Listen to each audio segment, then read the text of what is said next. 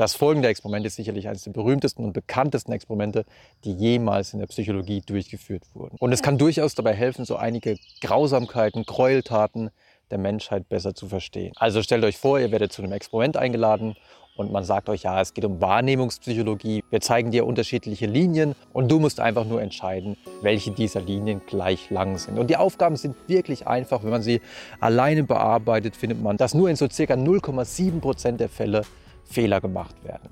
Das Problem ist nur, dass ihr diese Aufgabe in einer Gruppe macht. Also da sind noch 4 andere Personen im Raum und die sind vor euch dran. Und es wird der Erste gefragt und der sagt, ja, eindeutig ist Linie C gleich lang.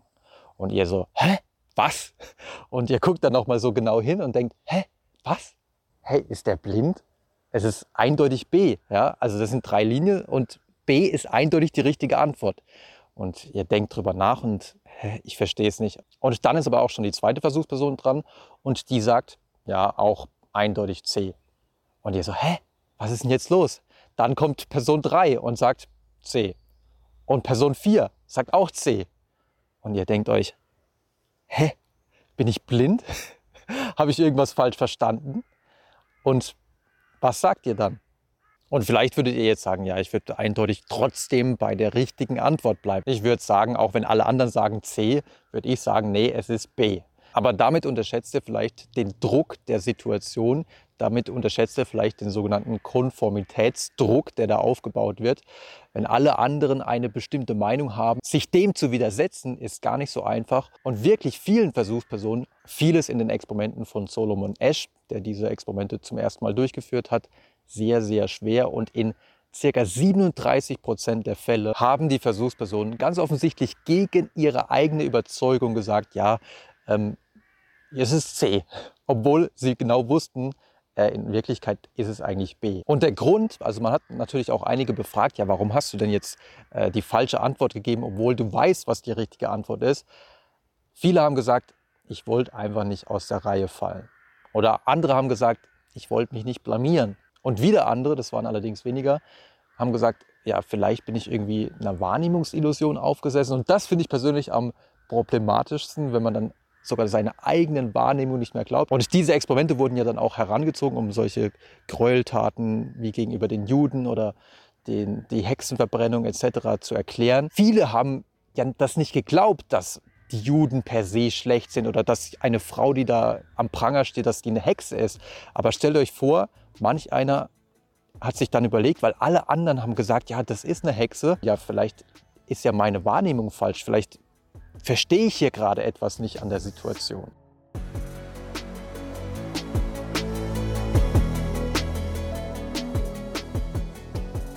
Jetzt sind diese Experimente allerdings auch schon sehr alt. Also man könnte jetzt sagen, ja, das wurde in den 1950er Jahren durchgeführt. Ob die Leute sich heute immer noch so sehr beeinflussen lassen würden von diesem Konformitätsdruck, das ist doch eine andere Frage.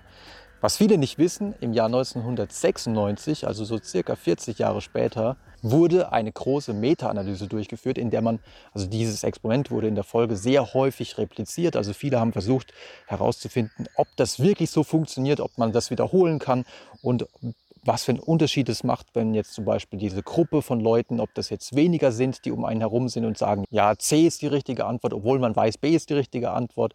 Und man hat einfach viele Variationen durchgeführt. Und im Jahr 1996 waren es schon 133 Experimente mit über 4.600 Versuchspersonen, die in diese größere Meta-Analyse, wo man sich all diese Studien nochmal zusammengefasst angeschaut hat, eingeflossen sind. Und 40 Jahre später konnte man festhalten, der Effekt ist tatsächlich im Durchschnitt über all diese Studien hinweg im Laufe der Zeit etwas rückläufig gewesen. Also der Effekt war nicht mehr ganz so groß, nur noch in 25% der Fälle. Ihr erinnert euch, in der Originalstudie waren es ca. 37% der Fälle, wo man sich hat anstecken lassen von der Meinung der anderen. 40 Jahre später waren es im Durchschnitt, wie gesagt, nur noch in Anführungsstrichen 25%. Das allerdings ist natürlich immer noch extrem viel mehr, als wenn man diese Aufgabe alleine bearbeitet, wo es ja nur in 0,7% der Fälle zu Fehlern gekommen war. Also insgesamt kann man den Effekt durchaus als sehr robust ansehen. Das Schöne ist aber, dass man noch weitere Analysen durchführen konnte. Zum Beispiel hat man gucken können, wie ist es denn mit Frauen versus Männern? Und da konnte man sehen, dass Frauen sich tatsächlich im Durchschnitt deutlich stärker von der Gruppe beeinflussen ließen. Also sie haben eher dem Druck der Gruppe nachgegeben. Man kann jetzt spekulieren, dass es vielleicht daran liegt, dass es für Frauen wirklich im Durchschnitt etwas schlimmer ist. Ich sage immer im Durchschnitt, das kann man nicht verallgemeinern auf alle. Aber im Durchschnitt ist es für sie schon schlimmer, quasi aus einer Gruppe ausgeschlossen zu werden. Und für Männer ist es im Durchschnitt einfacher, quasi der Einzelgänger zu sein, der auf seiner Meinung beharrt. Ja, für manch einen Mann ist es vielleicht auch ein Signal der Stärke.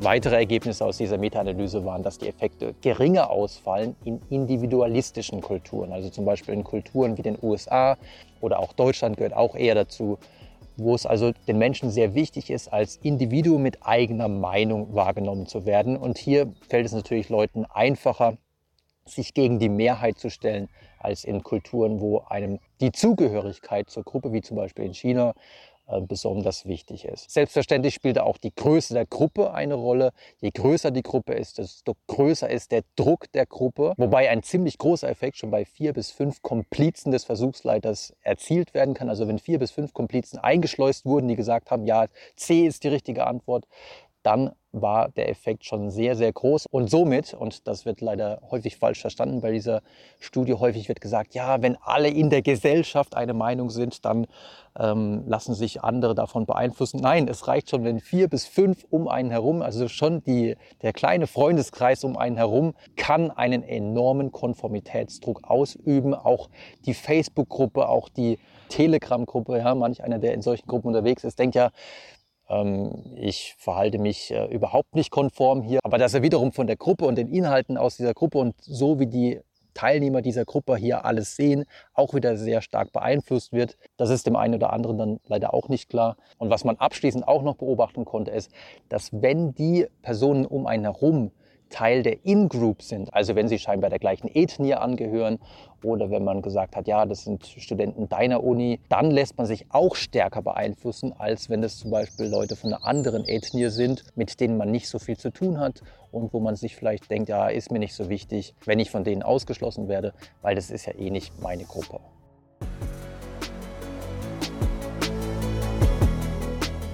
Also man kann festhalten, die berühmten Experimente zum Konformitätsdruck, den Druck, den die Mehrheit auf einen ausüben kann, die sind auch heute noch robust.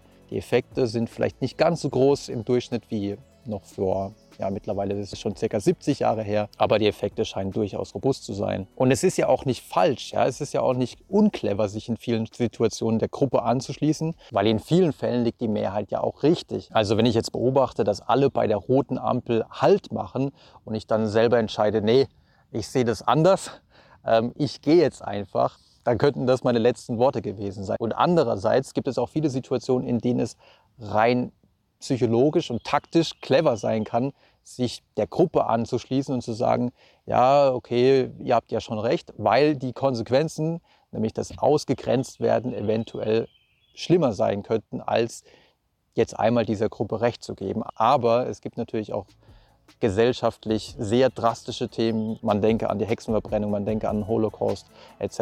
Es gibt auch Themen, wo das Nachgeben und das, ja, ich kämpfe jetzt nicht gegen die Gruppe an, es ist viel zu anstrengend, leider bereits millionenfach Leben gekostet hat. Und wenn wir uns nicht bewusst sind, dass es solche Effekte gibt, dann besteht natürlich die Gefahr, und schaut euch nur mal auf Social-Media-Plattformen um, wie viele Bots da irgendwelche Meinungen als Mehrheitsmeinung verkaufen. Das geht ja im Grunde heute einfacher denn je. Dann besteht auf jeden Fall die Gefahr, dass sich die Geschichte nochmal wiederholt.